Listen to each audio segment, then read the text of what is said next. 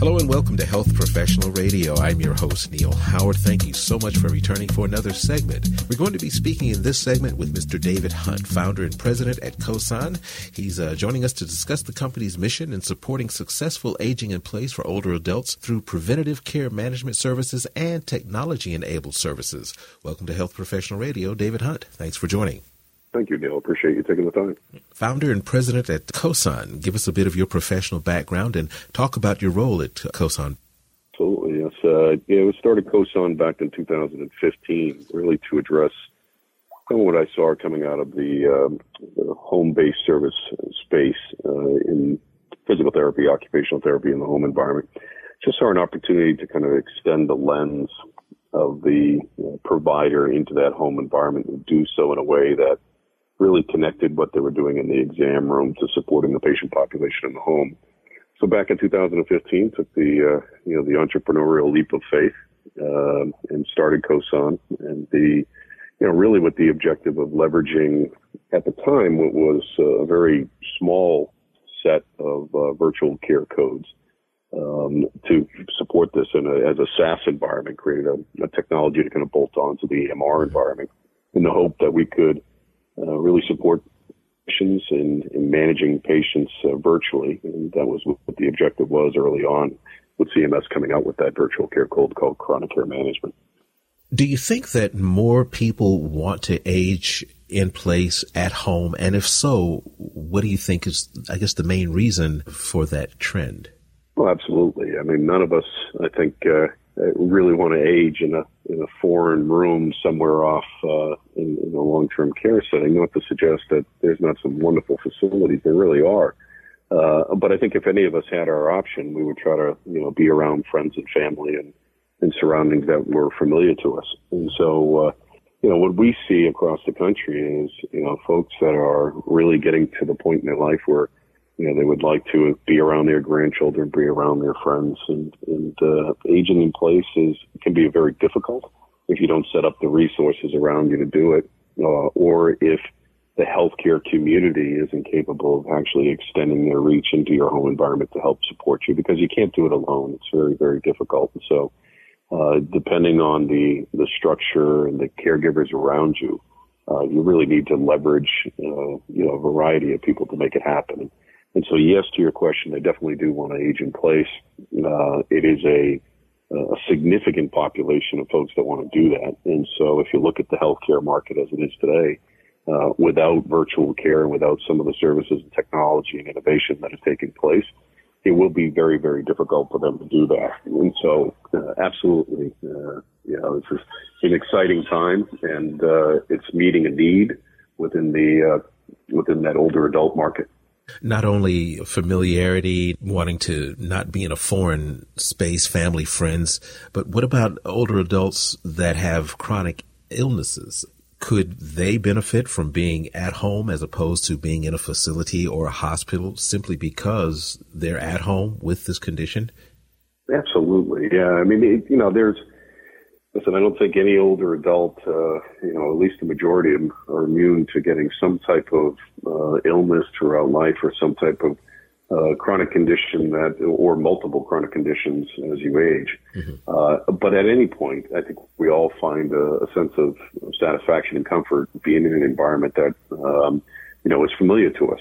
So, yes, they can, although they need support. And, and one of the benefits that we've seen through you know, innovative solutions like we're offering is that education, uh, consistent outreach, um, you know, at a, at a basically a comfort level in sharing information because most older adults they want to spend time um, you know, understanding what's going on in their environment. Uh, they they don't want to have to search for information like the younger generation that's comfortable jumping on the internet you know, a lot of older adults really rely on their physicians and the support staff around those physicians to help inform them, and to help guide them through that healthcare continuum. And so, you know, absolutely, if you have conditions, you can you can do so successfully. Uh, you can live successfully with those conditions at home, uh, as long as you have that support and that comfort, knowing that support is is readily available, which is something significant and really really needed.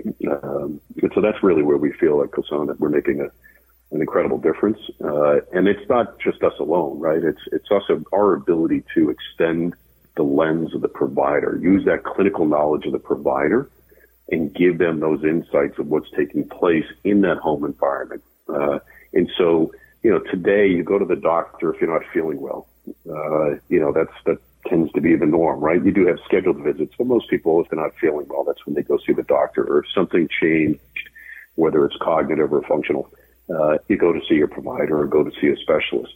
But what happens when we can catch that information in real time, right? Then it won't progressively get worse. And that's really the other benefit of virtual care is extending that reach into the home so we can actually help people understand why am I taking this medication? You know, why am I not feeling as well? You know, what's going on with my sleeping patterns? You know, uh, those are the types of things that we can actually uh, help effect in real time versus waiting till there's a, you know, a terrible event or um, an episode that really you know creates the need for hospitalization or creates the need for something where you know the provider couldn't get out in front of it.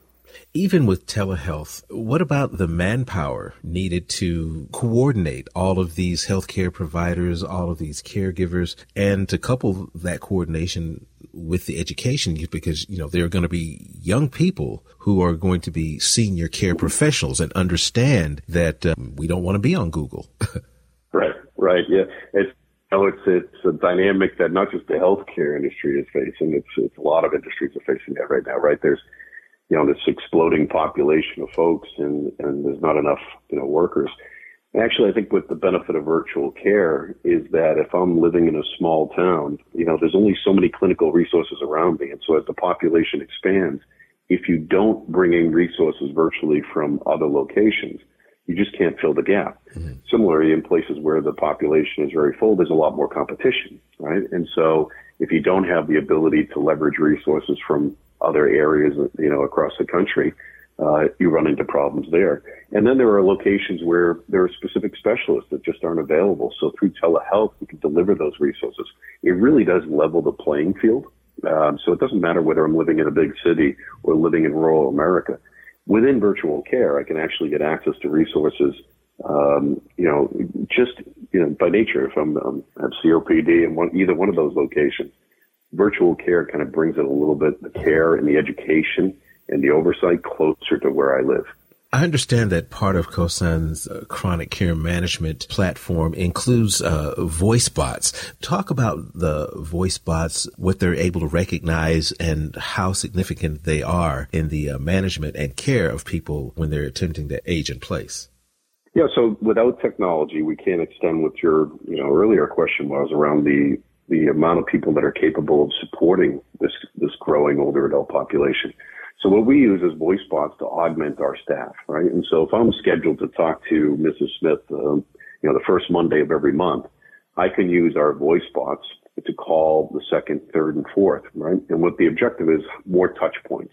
And so uh, they've got very comfortable, especially during the pandemic, using our other technologies like the voice bots. And what it does, it picks up combination things just the spoken word. I'm not feeling well today, and it goes directly back to the care that supports that particular patient. Or it's picking up statistical anomalies in the voice patterns that indicate some type of, uh, you know, concern exists, right, or medical concern would exist.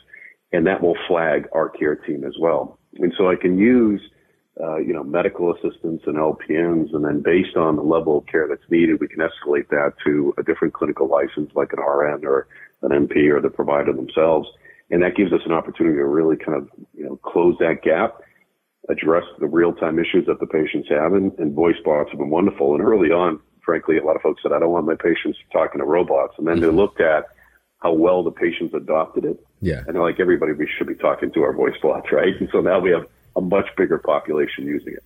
Well, if you would give us a website where we can learn more about uh, your company and the services and solutions that you're offering there. Yeah, so it's uh, cosangroup.com, C-O-S-A-N-G-R-O-U-P.com. Dave, appreciate you joining us here on Health Professional Radio and giving us this information this evening. Thank you so much.